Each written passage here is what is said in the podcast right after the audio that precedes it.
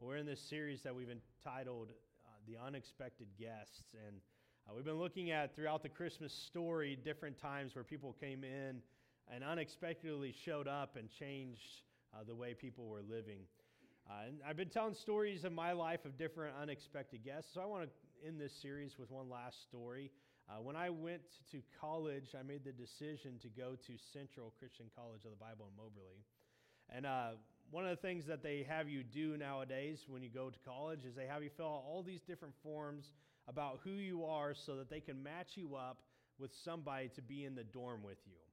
And sometimes they get it right, sometimes they, they just, I mean, people lie on it, and it just turns out very badly for them.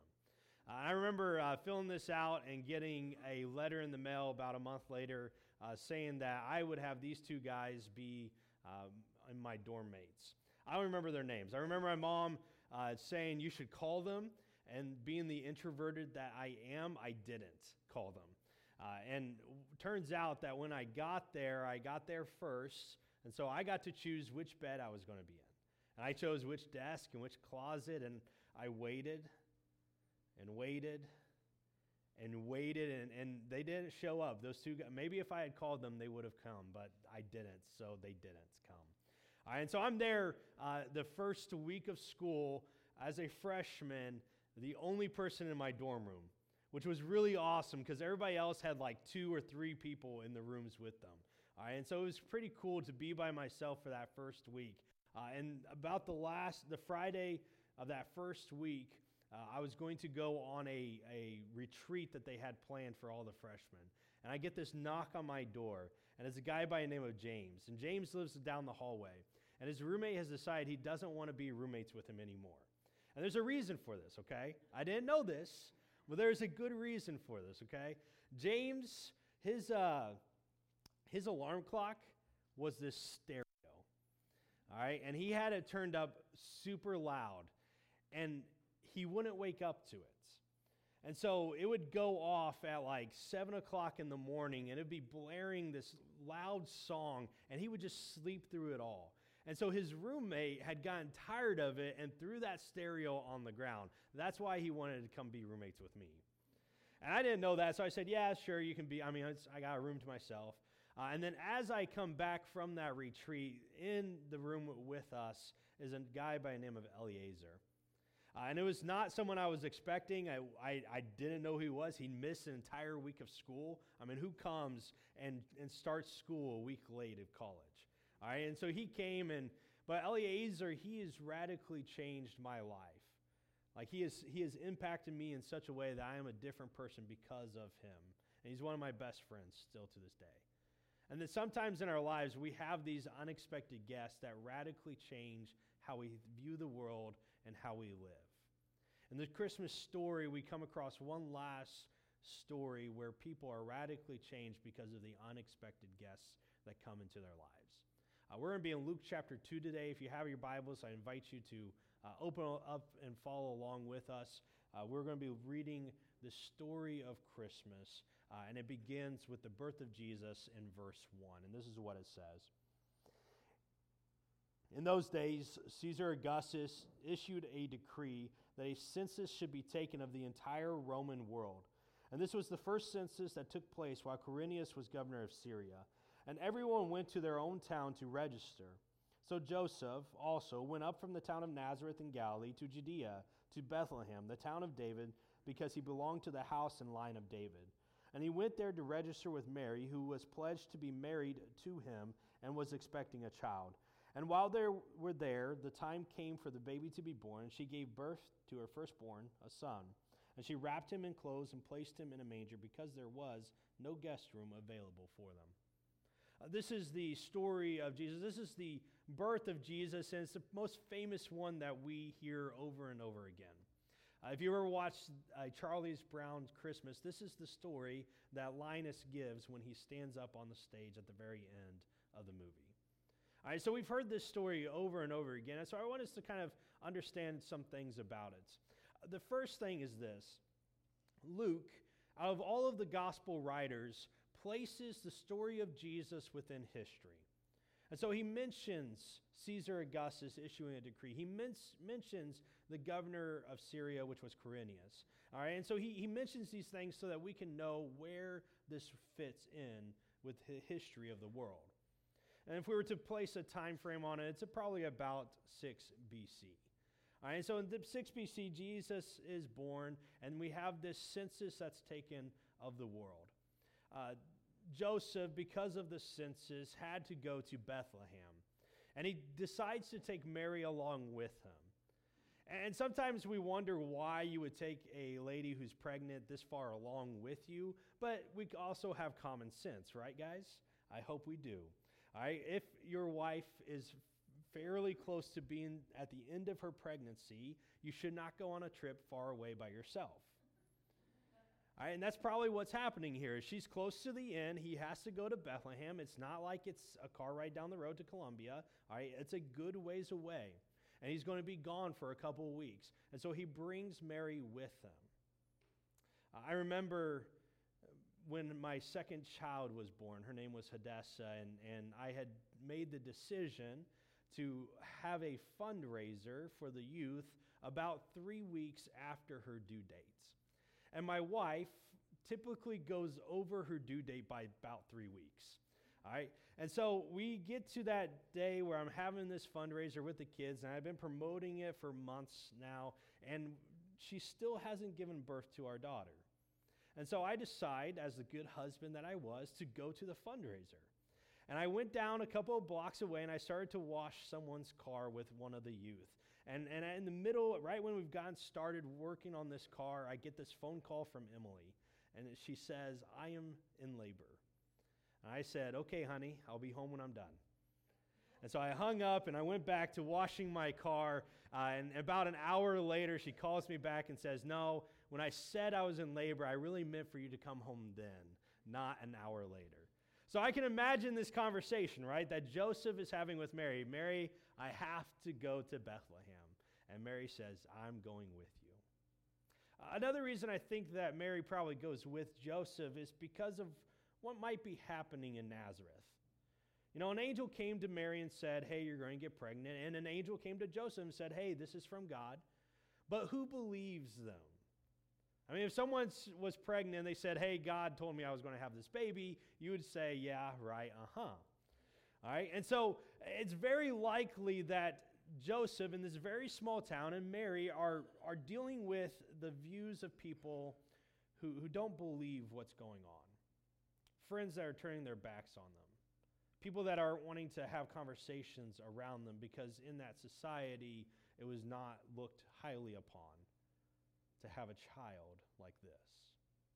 And so it's very likely that Mary and Joseph, they take this as an opportunity to get away from it all, to go to a place where no one knows them, to go to a place where no one knows their background or their history, and to just be away. And so they take up that opportunity and they head off and they come to the town of Bethlehem. And we read that as she gives birth, she lays him in a manger, this feeding trough for animals. And, and the reason why this isn't normal, okay, they didn't have feeding troughs, mangers for every baby that they had, okay? It wasn't normal. The reason why she had to do that was because so many people had come to Bethlehem. Uh, the census had caused everyone to come. And in their houses in that day, everyone typically had an upper room, a place uh, for when strangers came through town that you could put them in, a guest room, if you would. And, we, and this, is, this is bizarre to us in so many ways because we don't do this, right? Someone strange comes to town, we don't say, hey, I got a place for you to stay, right? We say, hey, there's a hotel down the ro- road and you can stay there. All right, and so, but in their culture, if someone strange came into town, you invited them to your house. And every house uh, on the first level was usually where the family lived, and it was a small place, but they always had an upper room that they could put guests in. And we read throughout the Bible different stories of guest rooms. Elijah was a prophet who stayed with a widow and her son, and he had a room set aside for him, probably an upper room. At the end of Jesus' life, he will share a meal with his disciples that we call the Last Supper, the one that we uh, memorialize every week. And it takes place in an upper room, probably a guest room. And so these houses, they had them. But because so many people had come, there were no guest rooms left available. The only place that was left available was the place where the animals stayed in the house. And that is where Jesus is born. A very humble situation. Not what you would expect from the King of Kings. And as he is born, we read in verse 8 that there were shepherds living in the fields nearby, keeping watch over their flocks at night. As Jesus is born, we're introduced to these shepherds. Uh, shepherds were, were kind of outcasts of society. Right? They, they weren't people that, that usually associated with other people. They spent most of their lives in the field with their sheep, usually by themselves. Every once in a while, they get together and talk amongst themselves, but they really didn't know how to interact with people. And so, when people are like that, when they don't know how to interact with other people in society, society tends to push them away, since to, to keep them at arm's length. And that's what this society did. The shepherds, they were necessary, but they were also kept away. And, and oftentimes they would tell their children that you have to watch out for the shepherds because you never know what they will take from you. So they were outcasts of society, but they were also outcasts of their religion. See, in their religion, to go to the temple, you had to be clean. You couldn't do certain things, you couldn't eat certain things, you couldn't touch certain things. And most people in their lives, if they wanted to go to the temple, they usually only went there about once or twice a year. And in preparation for the week leading up to when they were going to go to the temple and worship God, they would do everything in their ability to remain clean. But shepherds didn't have that luxury. See, shepherds had to stay with their sheep day and night. They didn't have fences to put them in, they had to watch them to keep the wild animals from getting them. And so, inevitably, no matter what time it was in the shepherd's life, at some point in time, they would touch something that made them unclean. And they could never worship God at the temple. So these shepherds, they're outcasts of their society, they're outcasts of their religion. But ironically, they were necessary for the worship that took place in the temple. See, the temple, uh, that's where they sacrificed animals. And the town of Bethlehem is located about 10 to 15 miles away from Jerusalem. And so any shepherd that's living in the area of Bethlehem means that they're also living in the area of Jerusalem. And the sheep that they are raising, more likely than not, was destined to be sacrificed. The lambs would be taken to Jerusalem, and they would be slain for the sins of Israel. I mean, this is why the shepherds are there. They are there watching after these sheep that are destined to be a part of a worship that they could never join, for a people that they could never be a part of. And it's to these men that the angels appear in verse 9. In verse 9, we read that the angel of the Lord appeared to them, and the glory of the Lord shone around them, and they were terrified.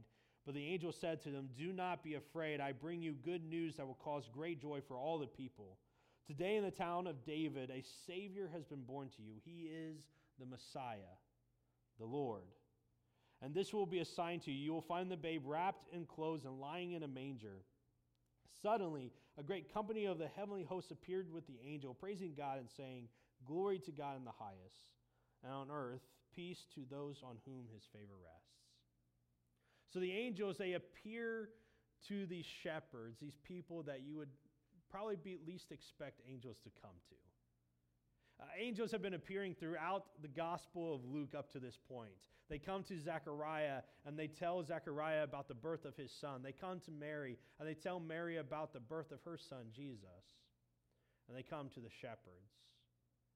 And we're left with this question why the shepherds? But I think the answer is why are the shepherds there in the first place? They are there because of their sheep. They are there raising the lambs that would be slaughtered for the sins of Israel to cover that. And the shepherds are given the message of the Messiah because Jesus has come. the Lamb of God has appeared into history. And Jesus would go about his life and he would live the perfect life, a sinless life. And yet Israel would take him by the hand and lead him up onto a hill and nail him to a cross. And upon that cross, Jesus would bleed out for the sins of the world. Whether they knew it or not, Israel was waiting for that ultimate sacrifice. See, the Israelites needed a sacrifice to cover their sins. And so God had, had created this system where they sacrificed once for their sin, but then they did it over and over and over again. And you can never truly get away from your sin. And it pointed to a time when ultimately a single sacrifice would take it all away. And that sacrifice was Jesus. And so the angels come to the shepherds to let the shepherds know your job is obsolete. The true lamb has come. And they preach a message to them of peace peace on men. And this is kind of ironic within that time period because the Roman Empire, they prided themselves on the peace that they had brought the land. The Roman Empire stretched a vast amount of area, the, one of the largest empires of its time. And throughout that area, if you were within the Roman Empire, you could travel from one, area, one part of the land all the way to the other parts, and you wouldn't be afraid of stumbling into a war or getting caught by bandits because there was a peace there. And yet, Israel was still waiting for the true peace. And the angels announce it to the shepherds here peace on earth. Well, the shepherds hear this message from the angels, and, and they don't just stay in their fields. In verse uh, 15, we read that after the angels had left them and gone into heaven, the shepherds said to one another, Let's go to Bethlehem and see this thing that has happened, which the Lord has told us. And so they hurried off, and they found Mary and Joseph and the baby, who was lying in the manger. And when they had seen him, they spread with the word concerning what had been told about this child. And all who heard it were amazed at what the shepherd said to them. So the shepherds, they decided to leave everything behind. And, and I, I'm assuming that they left at least one person there with the sheep. So somebody got the short end of the straw. But the most majority of them, they went to go see this thing that the angels had proclaimed. And they go and they find the child, and, and this is a, probably a decent sized town for the period, but again, laying a baby in a manger was not normal. And so they were able to ask people, and they finally come up to Mary and Joseph, and they find it, just as the angel had said. And they didn't know what they did. They went back to their fields and said, Man, that was cool. No, that's not what they did, is it? They spread the news, right? All right, they didn't just go back to the fields and were fine with everything. They went and they told people as they went along. They said, Listen to what happened to us. We had angels come, and they told us about the Messiah, and he was a babe laying in a manger. Look at what they said. And it was amazing. Think of your life for just a moment. I mean, when something spectacular happens in your life, what do you do? When we had all of our children, every single time we had a child, we took pictures of that child and we put it on Facebook for the world to see. I mean, we told people for months we have a new baby. It was news that we didn't keep to ourselves. We shared that news with everyone we came across. A couple years ago, I entered a contest uh, with the soccer team in, in Kansas City. And it was a fan appreciation thing. We sent it on Twitter, like a picture of us at the stadium, and I didn't think anything about it. About two months later, I got a message from them saying I had won the grand prize season tickets. Do you know how many people I told that year I got season tickets? I'm sure, I'm sure most of you at some point in time have heard me tell you I had season tickets to Sporting Kansas City. Even to this day, it's one of the, one of the spectacular things for me. We don't keep amazing stories to ourselves. We don't just internalize and go sit at home and like, man, my life is awesome. No, we share the awesome things that happen in our lives. And this is exactly what the shepherds do. They share the story. The message of the angels to the shepherds of peace is a message we still need to hear today. Our world is a mess. And if you don't see it that way, I mean, all you have to do is really look on any news channel and you see the messiness that is there. Uh, North Korea is thinking about attacking us with anthrax. It's kind of messy, right? Scary. Uh, there's fires in California destroying people's homes and livelihood. Kind of scary if you're a Californian. Uh, in Australia this week, they had a car go through people, uh, and luckily didn't kill anybody, but just ran through a bunch of people.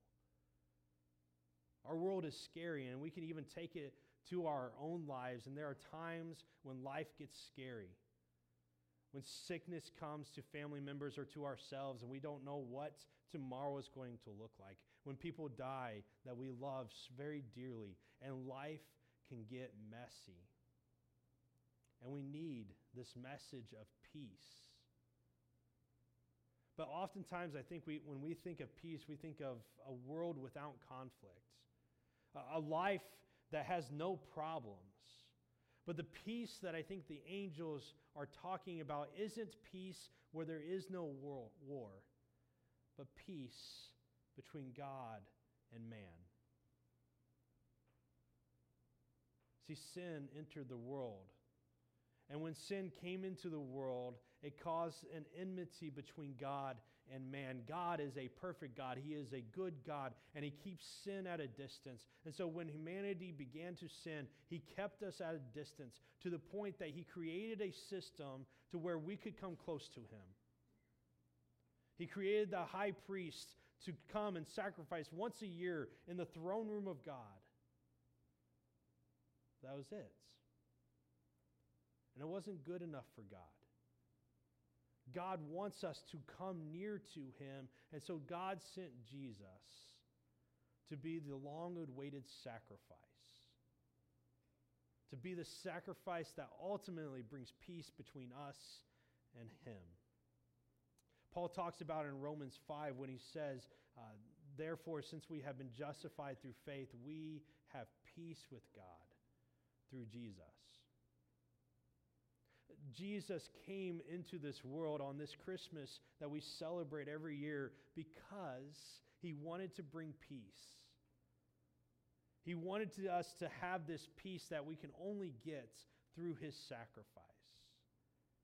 And now that we have that peace, we need to proclaim it.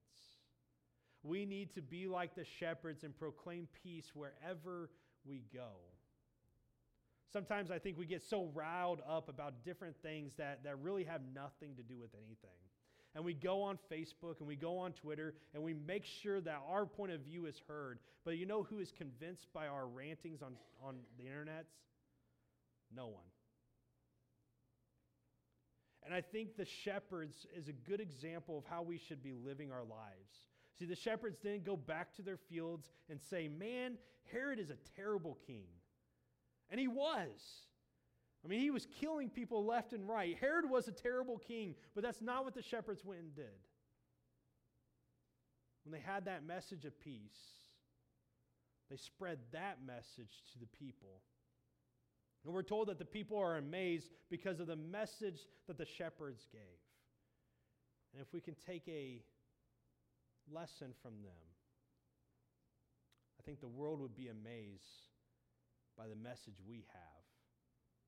If we focus on that peace between God and man, peace needs to be proclaimed.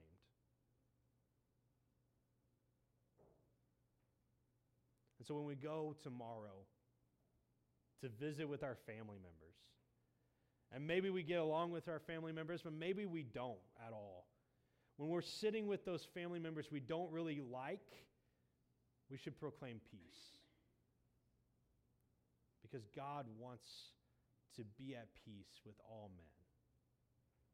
And so let us go into this world and focus on that message that the shepherds brought to the world. Let's pray. Heavenly Father, in our lives, help us to focus on the true message that needs to be proclaimed. Help us to talk about peace over anything else. Lord, sometimes we get so mixed up in what, what we're supposed to be proclaiming in this world. And it's difficult not to just focus on what is going on in our lives. Help us, Father, to be focused on you. Help us to proclaim peace where we go. Thank you for Jesus. It's his name we pray.